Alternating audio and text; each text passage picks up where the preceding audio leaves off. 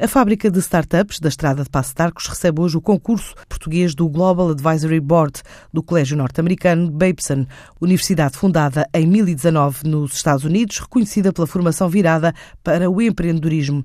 Com este evento, pretende premiar os três melhores projetos com valores que vão dos 2 mil aos 5 mil dólares. O ano passado conseguiu reunir cerca de 2.300 alunos licenciados, mil pós-graduados de 83 países. Na rede de antigos alunos estão 11 portugueses, num universo superior a 40 mil pessoas de pelo menos 115 nacionalidades. Um estudo que esta universidade realizou a Portugal aparece com uma taxa de atividade de empreendedorismo na fase de arranque das mais altas, mais de 8% do que os países vizinhos. Ainda de acordo com esta investigação, Portugal, quando comparado com outros Estados-membros da União Europeia, tem uma proporção maior de empreendedores que esperam vir a criar postos de trabalho nos próximos cinco anos. Mas muitos destes países têm níveis de inovação mais elevados, o que representa um desafio para os empresários portugueses. Em Milão arranca a mostra de produtos nacionais da Fileira Casa, com foco no setor dos têxteis lar.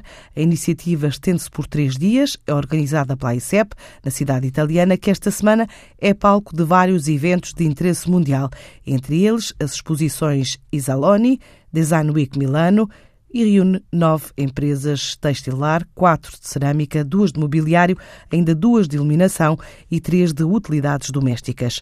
A ideia é promover a imagem de Portugal no mercado onde o fator moda é fundamental, mas que ainda está a descobrir a capacidade portuguesa de saber fazer o design e a inovação.